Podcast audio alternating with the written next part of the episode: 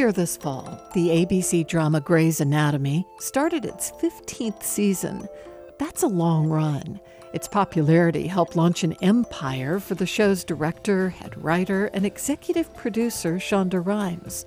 The shows in her universe, including Private Practice, Scandal, and How to Get Away with Murder, are known to fans as Shondaland. She chose the term Shondaland to brand her production company as a play off of Disneyland. Right? She wanted it to be fun and poppy and some place that you would go to escape. From Virginia Humanities, this is with good reason. I'm Sarah McConnell. Today on the show, how Shonda Rhimes changed television.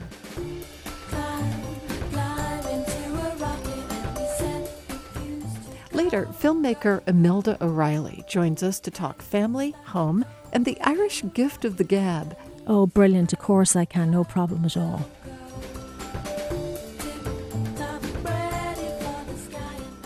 But first, early in her career, Michaela Meyer saw lessons in Grey's Anatomy about how to be a good teacher. Now she's a professor of communications at Christopher Newport University.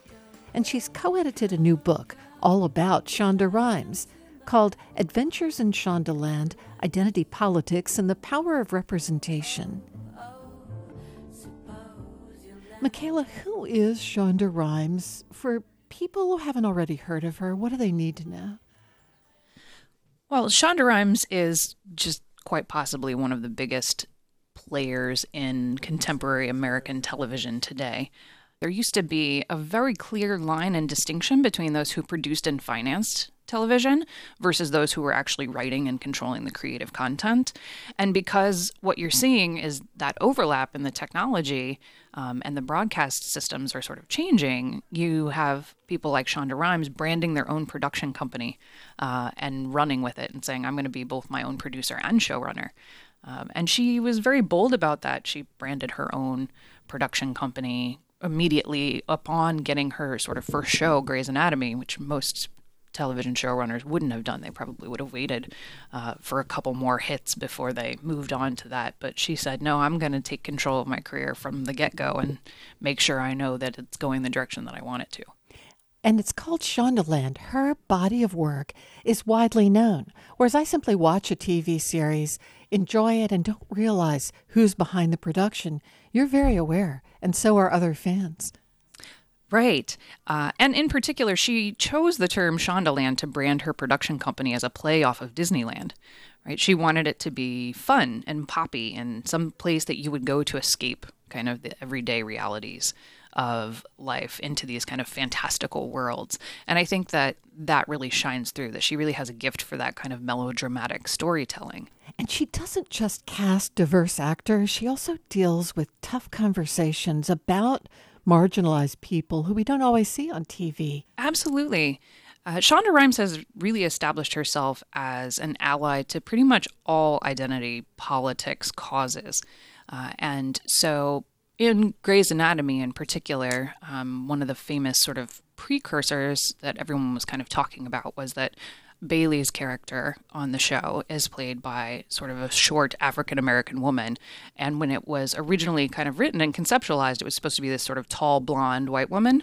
Um, and Shonda Rhimes came out in defense of that, saying, I don't actually write characters by type uh, although that is the predominant way that Hollywood tends to script things, I tend to prefer blind casting, as she called it, uh, and to say, there, here's a part, and I don't know what that person looks like yet. I'm going to let mm. everybody read and see what they bring to it. Um, and that really shifted some of the discourses that were happening in television at the time because most showrunners were writing things like this is Asian character number one and this is black character number two. Uh, and she said, no, instead, I'm just going to write the characters and then see what actors come in and bring those characters to life. And it's something then that was so successful with Grey's Anatomy and then also with Private Practice that you started to see other networks then pick up on the same concept for launching some of their own shows to be competitors. Not only are her shows incredibly diverse, she really doesn't make an issue out of it. The characters are simply from a variety of backgrounds, and then the show goes on. It's not about diversity.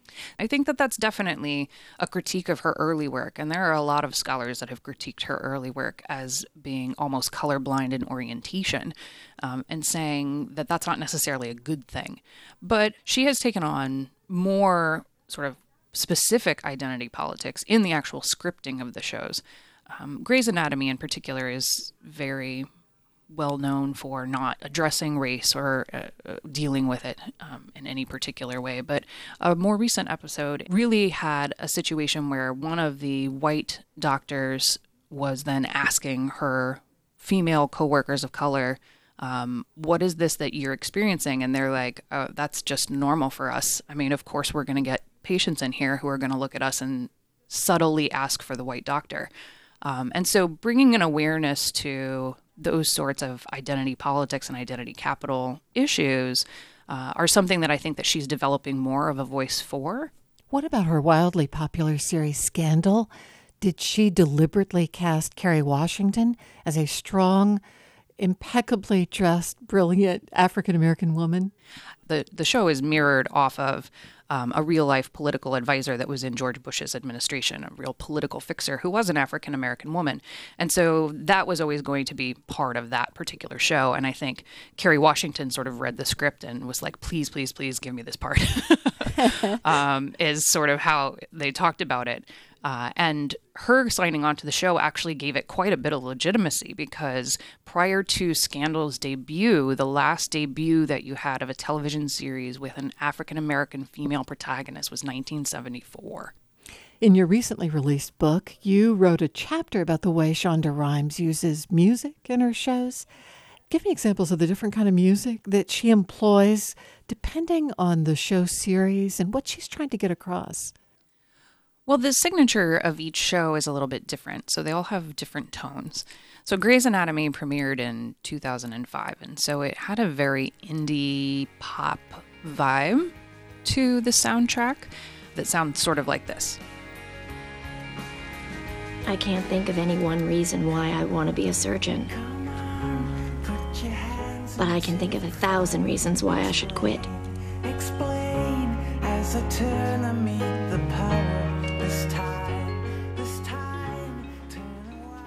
And then in the show itself, although most of the soundtrack tends to be that kind of indie pop, it's fairly serious, weepy, you know, it's connecting to that emotional component of Grey's. They also have moments where they use this little breakout music that sounds kind of like this.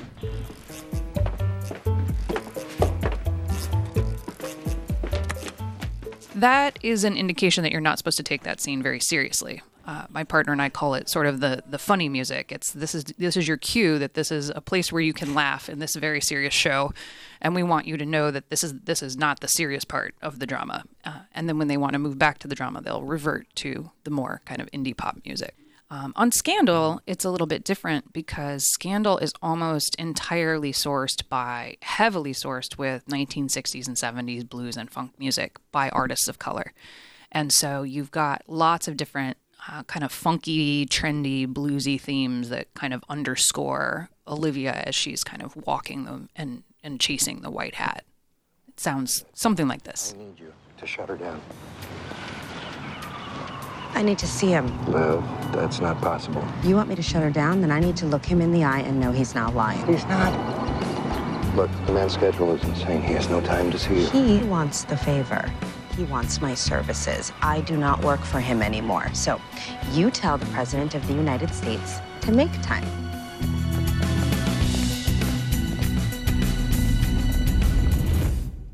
In How to Get Away with Murder, the signature changes because Shonda Rhimes isn't actually the showrunner. Peter Nowalk is the showrunner. But Shonda Rhimes produces it, it's part of her production landscape.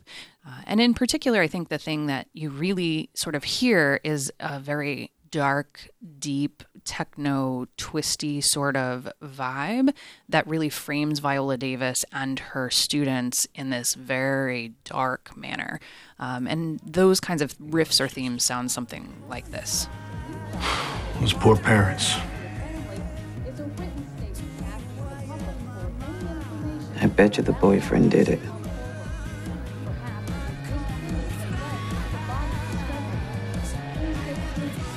Guess we'll see.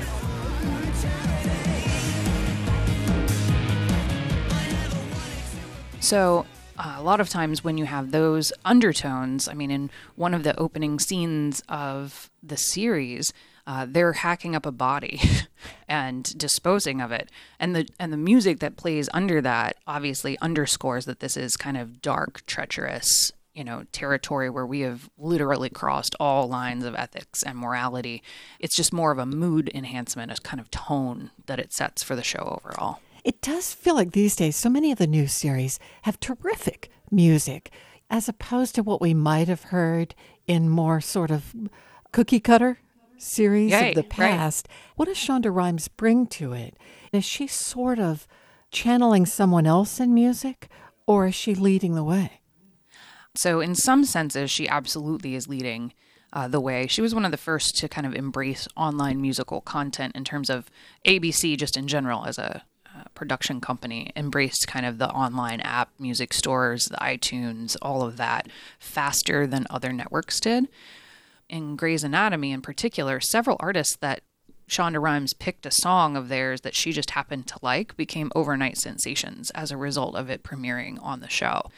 Or with Scandal, for example, by the time she got to that, she had so much clout that some of the major recording artists and labels were willing to kind of sign over the rights that maybe they wouldn't have given her earlier in her career.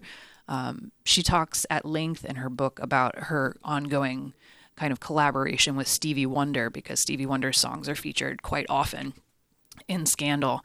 And she said in particular when she asks she'll send Stevie Wonder a scene and say here's here's what song I want to use and he would come back and say okay yes you can absolutely use that or no you can't and here's why because what you're trying to match up here doesn't go with what I think that my music means. And so really developed uh, conversation with Shonda Rhimes and, and not just Stevie Wonder but a lot of the other artists that are featured. Shonda Rhimes and her world known as Shondaland are absolutely beloved by fans. How did the shows come to reach that cult status with fans? What prompted it? With Scandal in particular, you saw some changes because the Scandal crew very early on decided that they were going to storm Twitter and do it together, where they would live tweet during the broadcasts of the show and would actually have conversations with fans back and forth on Twitter. Uh, about different plot lines, storylines, kind of interact with the conversation of what was going on. The thing that was really revolutionary about that is that first, no one else was doing it at the time. Uh, and number two, it's happening at a time where the broadcast industry is desperately trying to hold on to its older commercial model, where they want you to sit and watch the commercials. But with DVR technology and streaming, now you've got all these ways that you can kind of get around not watching the commercials. But if you're live tweeting with Shonda Rhimes and the cast of Scandal, you're going to be doing it while the show is happening or in between the commercials, right? So chances are you're going to watch it real time. You're going to be sitting there like glued to your TV and your screen, and you're sort of second screening during it. Uh, and that really changed the game. If you noticed, then when Scandal premiered in sort of 2012, there weren't shows that had hashtags. And now, literally every show at the bottom of the screen has hashtag whatever. so it really changed the way that people thought about interacting with fans during real time program content. Why do you think Shonda Rhimes has made such a splash in this genre? What about her past or her career path has sort of led her to be a breakout star in this regard? Well, honestly, I think television has been monolithic for a very long time. And when you have uh, an industry where 90% of the writers and showrunners are white, straight men, you get a certain kind of narrative repeated and recycled over and over.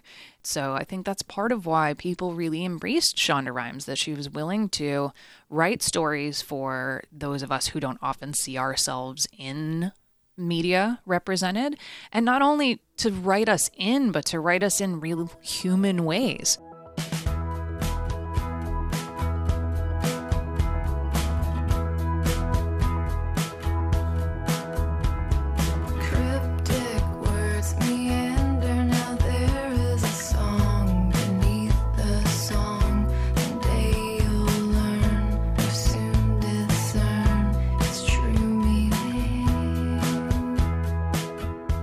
Michaela Meyer is a professor of communications at Christopher Newport University and co editor of Adventures in Shondaland Identity Politics and the Power of Representation. Coming up next, one story of an Irish American Christmas. Imelda O'Reilly published her first poem when she was just seven years old. Now she's a filmmaker and a professor at James Madison University. Her short film, Eggs and Soldiers, examines a single father and son struggling to adjust to life in New York after immigrating from Ireland. Imelda, your short film, titled Eggs and Soldiers, went to 50 festivals. Give me a brief summary of it. Um, Eggs and Soldiers is about a single Irish dad, first generation um, Irish immigrant, who is living in New York, and he has two sons with two different mothers and um, he's a carpenter, so he's sort of a complex character in that he made the moral decision to raise his older son Ned on his own, and then he has a younger son who is biracial that he has shared custody with with his mother, and it's set on Christmas Eve, and um, Christian drops off the two brothers. Um, and he's going to the pub to cash his construction check and also to buy the tree but then he comes home um, without the tree, slightly inebriated, and everything goes south. I love the opening scene with the father and sons driving to where he's going to cash his check. Let me play a little bit from that. Devil is dead, devil is dead. Some say the devil is dead and buried in Killarney. More say he rose again, more say he rose again, more say he rose again and joined the British Army. I like that. Say British instead of British. Because British people are British. Son, take your brother upstairs. I gotta cash a construction check to buy the tree. I want to go get the tree. You know, I got a bag of coal once for Christmas when I. I love the little boy saying British, not British. Actually, he um, uh, Jameel uh, Robinson improv that moment, and I ended up uh, using it in the film. And after um, my film Eggs and Soldiers, he ended up getting cast on the Broadway tour of Kinky Boots. Ha! Huh. I can see what a marvelous young actor he is. I also I think the father is an interesting character in the short film. He's very likable and he starts out very likable and you could see why both mothers would have been drawn to him. But at some point when the son confronts him in the bar and says, "I got to buy a Christmas present for my girlfriend." The father says, "Women love to complain, treat 'em mean, keep 'em keen." Ha! Where'd you get that? Um, you know, Irish people, I think, are natural born storytellers. It's part of the culture, you know. Um, and then also, there's a lot of uh, great vernacular in the language. Treat them mean, keep them keen. um, when you create a story, it doesn't all come at once. I sort, I'm quoting David Lynch here, but it sort of comes in fragments. Um, so the first image that sort of came to mind to me was of a of a teenage boy who was a first, you know, the son of a first generation Irish immigrant in New York um, who couldn't afford a tree on Christmas Eve. And then um, another image I had was from growing up in Ireland, sort of going over to other people's houses around Christmas time. And oftentimes people would, you know, have quite a bit to drink because they're celebrating and it's Christmas. Mm-hmm. So I've always been interested in how joyful moments like that can turn sour and become more emotional um, and switch. Um, so that it was sort of inspired from stories that I heard growing up from friends. How young were you when you came to America? I was 18. Was it hard to forge your new identity here or reclaim your old identity in Ireland? Yes, I think um, being an immigrant can be very challenging, especially in the first year. I think that was probably one of the most challenging years of my life, uh, moving from the countryside in Ireland to a big metropolis like New York City. But I think this idea of dualism in identities is a very complex one, and it's sort of something that I was scratching the surface of in Eggs and Soldiers. Oftentimes, when um, people immigrate, there can be a long gap um, before they return. And that was sort of what I had imagined for this character, Christian, that he'd left Ireland, you know, when he was 18 and then he didn't return, you know, for 10 years. And it creates this kind of arrested development. So you have this relationship where you romanticize the homeland. Um, but then when you return, it's like it's not the same anymore, and everybody's lives have moved on. So it creates this gap of expectation on both sides, both the person who's left, and then when you return, the people that, that are part of your life, your friends and family, have their lives have moved on too. When you travel between two cultures, you sort of have to shift roles. Um, oftentimes, when I go back, I get told that I have an American accent. um, so there's ways that you try to adjust so that you fit into both cultures. Can you deepen your Irish accent for me for a second, just so I can hear oh, what? brilliant! It, of course, I can. No problem at all. You know, I I think often about what it must be like for people who immigrate here. I've never heard someone say, as you have, that it's almost inevitably leads to a kind of arrested development, but I think that's very good. Did you have that also? Um, I think that I avoided that because of my pursuit in being an artist. So it's interesting to bring up the idea of what people call home. When you think about home, the years that you spend growing up in your homeland are sort of formative years, but then you have to create homes elsewhere, right? If you have to move for a job or move country.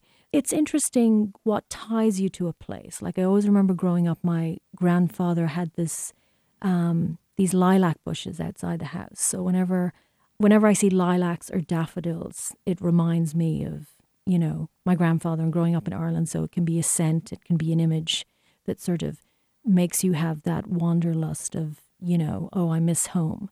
Um, but then you also have the challenge of of creating home wherever you move to, and I think for me the writing has always been where I felt at home. Like uh, that was something that sort of I started doing very young and maintained through my life. So, you know, if you can have a room of your own and um, are able to write, then for me, I can I can function.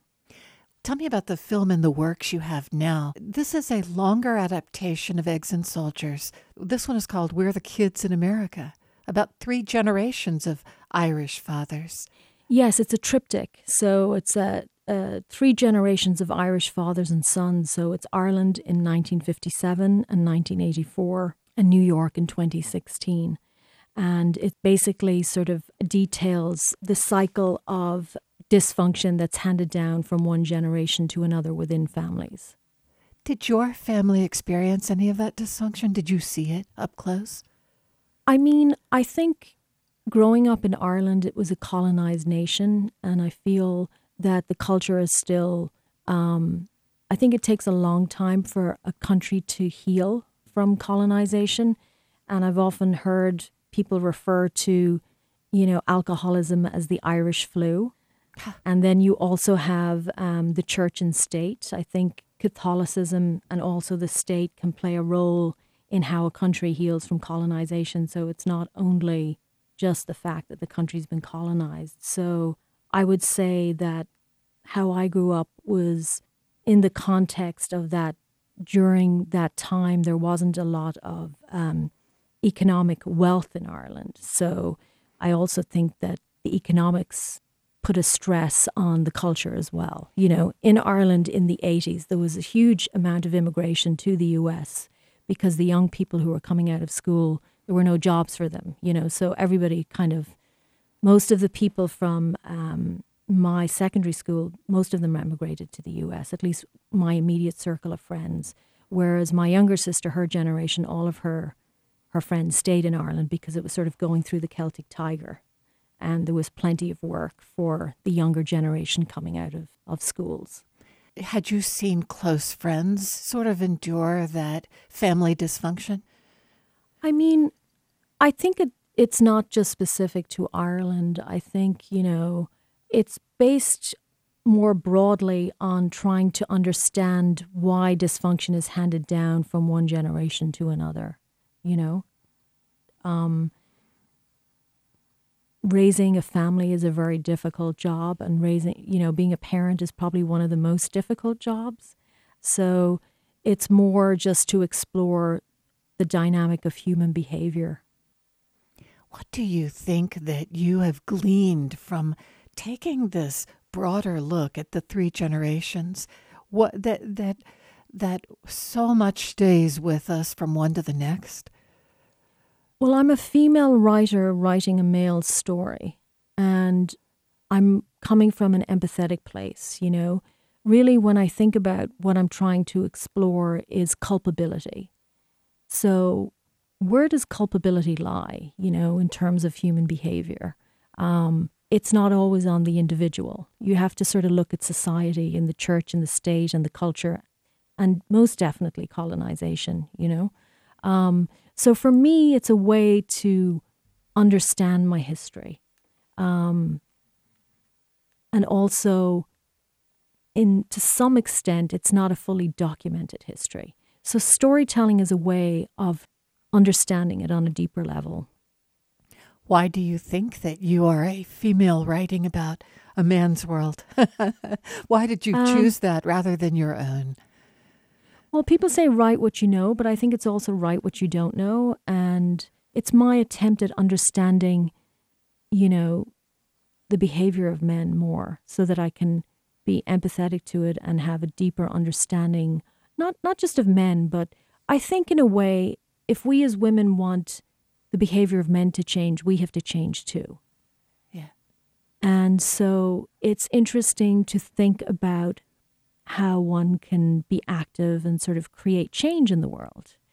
And I think powerful stories can make people think about their behavior, um, create self reflexive moments on life, and can be transcendental in a way to make us think about the philosophical aspects of our lives or the moral aspects of our lives or why we behave the way we behave. Looking dirty in the city go rushing by.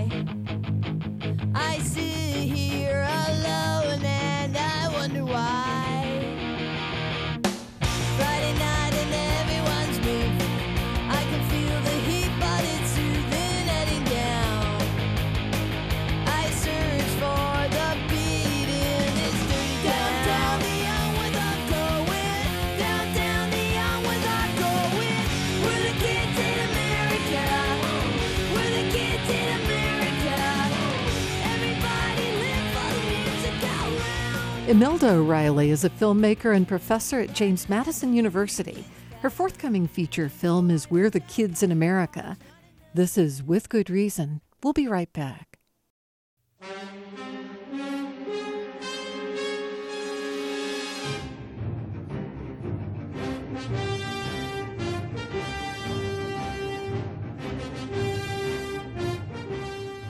Welcome back. From Virginia Humanities, this is With Good Reason. John Wayne is the American cowboy. From that walk to that distinctive drawl. Here he is in The Man Who Shot Liberty Valance. Valance couldn't make you run away. What is it now, Pilgrim? Your conscience? Isn't it enough to kill a man without, without trying to build a life on it? You talk too much. Think too much. Besides, you didn't kill Liberty Valance. What? Think back, Pilgrim. Liberty Valance was one of more than a dozen films that John Wayne appeared in that was directed by John Ford.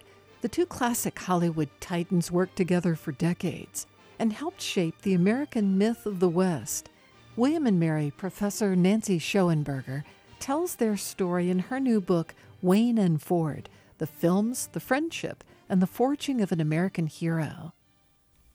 Nancy, tell me first a little about John Wayne, where he grew up, and how he first got into acting.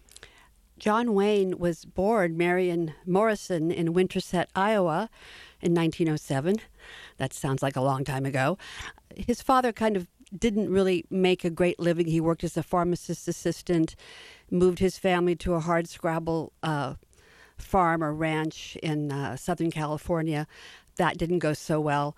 Um, but Marion, aka John Duke Wayne, uh, went to USC on a football scholarship and spent his summers working part time to make some money as a third assistant property boy at Fox Studios and other studios, uh, and that's how he met John Ford. So he originally didn't think about being an actor. If anything, well, he was studying to be a lawyer, but he was struck by John Ford's mastery on the set, and this was the first true artist he'd met. And he thought, well, you know, I would like to be a director like this John Ford guy. But of course, um, as we know, his fate took a different turn. It's so interesting also to learn that John Wayne, which is such an iconic name, was really a screen name. Did he give it to himself? Well, no, he was kind of poached right from under John Ford's nose by the director Raoul Walsh to have a uh, co starring role in a, a, wonderful epic called The Big Trail, 1930. Um, and he plays a, a wagon train scout, you know, in buckskins and fringe jacket. And he's just charming in this early movie. It's his first big screen role. And uh, it was Raoul Walsh who gave him that name. What do you think John Wayne brought to the screen, even without the elaborate coaching of directors like John Ford? You know, that's such a good question because I'm a baby boomer. And for me, growing up, I did not like him at all. I didn't really like his acting style. It always seemed kind of wooden to me. I didn't like his politics. But I came about it slowly over the decades, in part because my father always greatly admired John Wayne, as did many men in his generation. It's so funny to hear you say your father liked him, but you didn't necessarily. I remember my mother wasn't crazy about him, though she loved lots of other uh, stars of his era. I wonder if he was more of a man's man than a ladies' man. Oh, absolutely. I think for particularly our father's generation, he was the model of how to be a man, what it meant to be a man, an Amer- a certain kind of American male. John Wayne was the model. And the writer Garry Wills, who's written very intelligently about John Wayne and his influence on American politics, wrote that John Wayne's character did not really appeal to women. Uh, he appealed to men. However, that said, I was really delighted to see that wonderful film critic like Molly Haskell was a huge John Wayne fan. And part of what she admired about him was she saw him as more of a paternal figure who didn't go after every cute young thing and didn't, you know, didn't prey on women in, in, in his film roles or in life. Another big fan is Joan Didion, who a uh, huge John Wayne fan. And so I, that was interesting to me that uh, there are some women writers who respond to that presence that John Wayne had. Even though, yes, I agree, John Wayne is just the prototype for that kind of, you know, tough guy, man of my word, my way or the highway. A role that I think he actually became almost a caricature. But I wrote this book in part because I felt that with John Ford, the early John Wayne and the very late John Wayne, I think uh, we see some really beautiful, nuanced performances uh, and a very beautifully shaped idea of what it meant to be an American hero. So, what do you think John Ford saw in him? Initially, he saw a young, handsome, strapping actor who he saw play a character in a Western. What do you think John Ford wanted to shape him into? Well, John Ford uh, was known to be attracted to somewhat burly actors. So he liked that kind of physical type. And he immediately saw when young Marion Morrison wandered into a scene that he was not supposed to be in, saw the impact he had on camera. So he knew that this guy had potential, but he didn't use him for a very long time. Later, he said, I thought about casting the Duke or Duke Wayne because his nickname was Duke. I thought about casting Duke, but um, I wanted to wait until his face got a little more character, a little more experience, and lost some of that innocence. I think he found in John Wayne an actor who could be taught and molded, and uh, John Ford, I believe, really set out to define that American hero, and he saw that John Wayne could embody it. And we see it with the first film that he really put John Wayne in, and that's Stagecoach, 1939, where you have this incredible introduction of John Wayne, the actor, the character. He plays a, an outlaw, the Ringo Kid, who has broken out of prison, and uh, the camera just swoops in on him and sort of follows him up pauses on his face. It is just an amazing introduction of an actor that tells us this is somebody that we should pay attention to. So the first one was in 1939. How long did they work together and how many westerns did they make? From 1939 to 1962, they made um, just under a dozen westerns. And what are some of the names of those westerns? Well, after Stagecoach, um, I guess Ford is very well known for what's become known as the Cavalry trilogy, and that includes three films about the United States cavalry during the Indian Wars Fort Apache, She Wore a Yellow Ribbon, and Rio Grande. So, The Man Who Shot Liberty Valance, very important film made in 1962, as I mentioned. But I think probably the greatest Western that they made, and one of America's great seminal films. Everybody should know this film, and that's The Searchers, 1956. It's ranked 12th by the um, American Film Institute's you know top 100 American films of all time, and it is a searing, beautiful drama. Ford is at the height of his powers. It's probably John Wayne's greatest role, and he plays really a bad guy. He really plays. He's the hero, but he plays a vengeful racist, and uh, very much going against the grain of the kind of reluctant hero that we see in some of the earlier films. Do you think between the two of them, they created an image of dominance over the Native American that is hard for us to erase now? That's a very good question. It's uh, it was something that John Ford himself was very aware of and was regretful about. He once said, "I've killed more Indians than Custer." In his films, although I do think that he tried to somewhat balance the equation um, finally, in 1965, he made a movie called Cheyenne Autumn. Did not use John Wayne, but he set out to make a film telling the story from the point of view of the Cheyenne. So, John Ford, who really tried to, uh, like any great artist, tried to show you the humanity of all the characters, came around to the realization that he really did. Um, uh, show the Native Americans uh, only in the light of a nation to be conquered. You have a quote from John Wayne at the start of your book where he says, I've played the kind of man I'd like to have been. What was he actually like?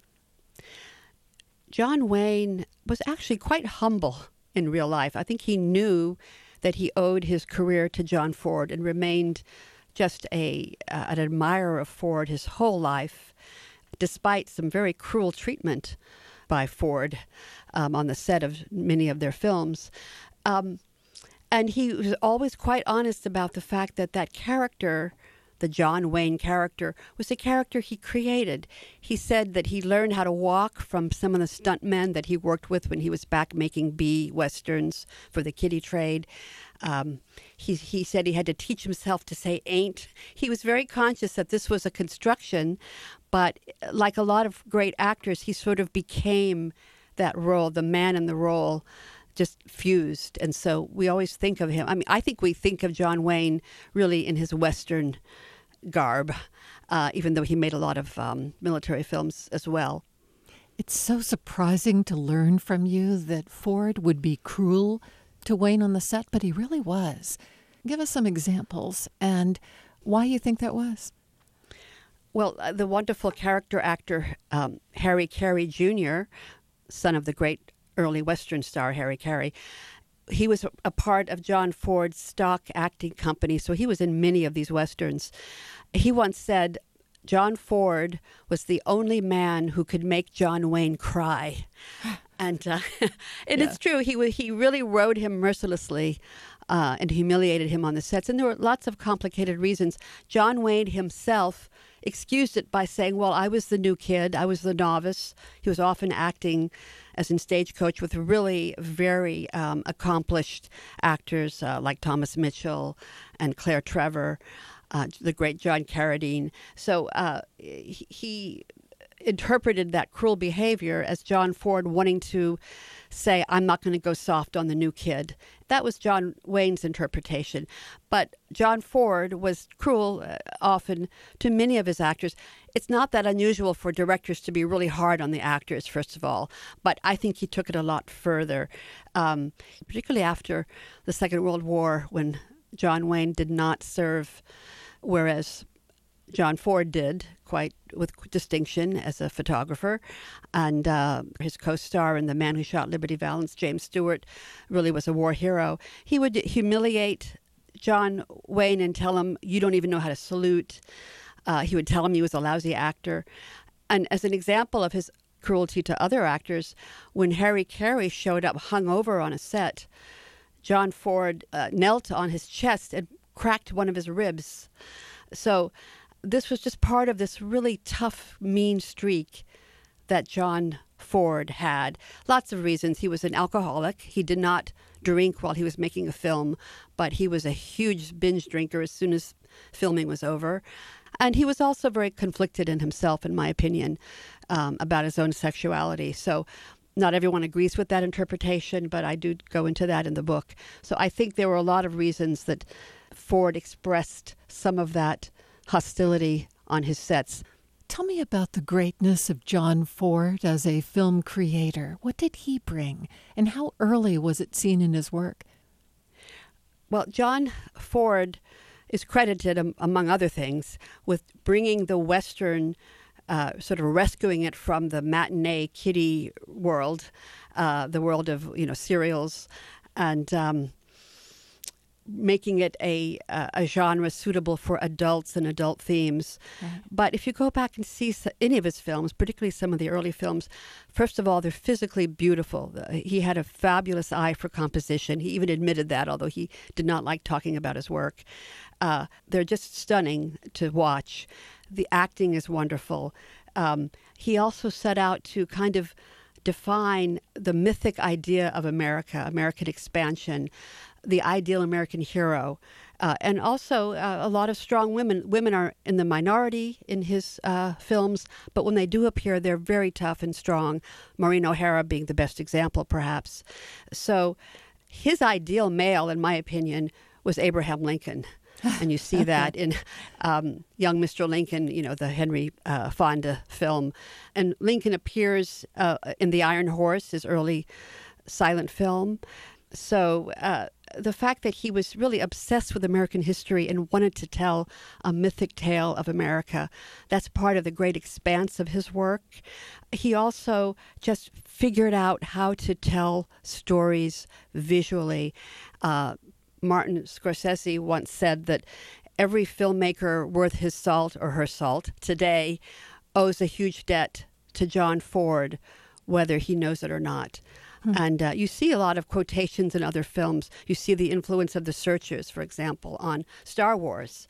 That threshold image of John Wayne framed against the wilderness through uh, the doorway of a prairie home, famous threshold image. You see that repeated in various forms in other films. So he kind of created a language of film that has been uh, quoted and that has influenced many other filmmakers since then. At the beginning of his career, he made socially progressive films like The Grapes of Wrath about the Dust Bowl, migrants, and How Green Was My Valley about Welsh coal miners. Yes, um, in fact, so much so that those early films had him branded as a socialist in Hollywood, which is interesting because we think of him later in life, certainly with the 60s and um, the Vietnam War era he became much more conservative, although he never was as conservative as John Wayne. But yes, he always uh, had a feel for the the working man, the underdog, and you see that definitely in the films you mentioned. Um, Grapes of Wrath and How Green Was My Valley. He identified, he was very proud of his Irish immigrant roots. And another thing I admire about his work is in this great telling of America's history, he recognized that this is a nation of immigrants and his early films, particularly, I mean, even as late as uh, 1962, The Man Who Shot Liberty Valance, this little prairie town. There's a Swede, you know, there's Italian, there's um, uh, African American, you know, black soldiers. There's um, Mexicans. You really see America as a melting pot, and that was something he embraced in his movies. He collaborated with John Wayne on a really great non Western film, The Quiet Man, a story, yes. a sort of love story of Ireland. Yes, indeed. A, much beloved film, even though there are some scenes that are kind of make you cringe today when John Wayne's character, Sean Thornton, a, a retired boxer, kind of practically drags Maureen O'Hara by her hair. Um, at that point in their career, John Ford needed John Wayne to make that movie. It was a, a project he'd wanted to do for years, very close to his heart because of his love of Irish culture and um, he identified with that character. So John Ford needed John Wayne to help him get the, get the movie made. They went to John Wayne's old B movie studio, Republic, uh, and he had to promise to do another cavalry picture, making it the trilogy, in order to uh, get the green light to make The Quiet Man. Did John Wayne go on to be a greater pop culture figure than John Ford, would you say? Yes, in terms of the movie going public just because actors usually famous actors are usually better known than famous directors or, or filmmakers. The filmmakers are known among cineasts and i think john john ford is recognized as one of the great directors of the last century. But in terms of popular culture and you know most Americans, John Wayne would be more identified because we, we, we see him, we see his face, we see his image on the screen in um, countless films. John Wayne made 150 movies and only won one Academy Award and for True Grit, which was not a Ford movie. John Ford made about 140 films, and almost half of those were silent films. You were telling me before the interview that you talked about these westerns with a class of your college students and they'd never seen a Western. Well, that really surprised me. I taught a course on many of these westerns to a freshman seminar at William and Mary, and I think I had 13 students. 11 of them had never even seen a western. Now, a few of them were quite knowledgeable and knew these works very well, but the rest of them, it was a new genre. They did not know westerns. And for my generation as a baby boomer, we grew up on westerns. And I think that the generation that grew up on westerns learned a lot of um, important lessons from watching them. I mean, in 1959, there were 26 westerns on TV, so that tells you something. But most of those western heroes and most of the themes, many themes that emerged from those TV westerns, were anti-racist, pro-immigrant. Um, anti mistreatment of women. I mean, a whole group of what we would call progressive values you see wrapped up in this package of these tough you know, heroic guys, men of few words, but they often sought to do the right thing. Yeah, but they also were violent and racist in themselves and anti Native American and all kinds of other values that probably seeped in. I think you see that more in later films. I'm a big fan of Clint Eastwood, but I think with Clint Eastwood, we be, there was a movement away from those kind of core values. But if you go back and watch episodes of Bonanza, uh, you know, the bad guys are the guys who are out shooting up the uh, Indian villages. The bad guys are the racists. And um, the good guys try to come to terms with how to live with other people and other, um, you know, nationalities in a community. So if you go back and you see those early TV westerns, you'll find a lot of progressive values expressed in those westerns. So, if those of us who really have not been John Wayne fans or seen such a movie, and you could recommend one, what should we look for? Just one? Yeah. Um, it's almost impossible to do just one. Can I do four? Yeah, yeah. All right. Let's start with Stagecoach because it was his uh, reintroduction to the. He'd already been in the Big Trail, but that did not make any money, and then he disappeared into B westerns for almost ten years. But Stagecoach reintroduces him, and it's a, he's wonderful in it. And um, the Searchers, uh, 1956, probably his best film and arguably Ford or one of Ford's greatest films. And he plays a really tough guy, a really mean son of a gun, but who is humanized in interesting ways. Um, the Man Who Shot Liberty Valance, another great film, in which, as uh, John Ford once said, the hero doesn't win and the winner isn't heroic. So those are among his great John Ford westerns.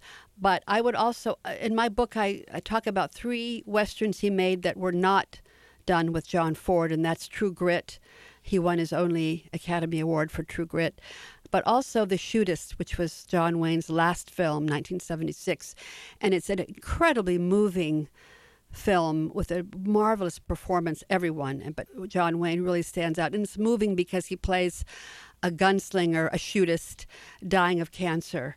And John Wayne had already beaten lung cancer, but a few years later he would die of stomach cancer. So he was facing his own mortality when he played this famous gunslinger facing his own mortality. And it's a wonderful movie and made more poignant that it was John Wayne's last film. So I would say put that on your list. Huh. Well, Nancy, Wayne and Ford, the films, the friendships, and the forging of an American hero. Great work. Thank you for talking with me. Thank you, Sarah. I appreciate it.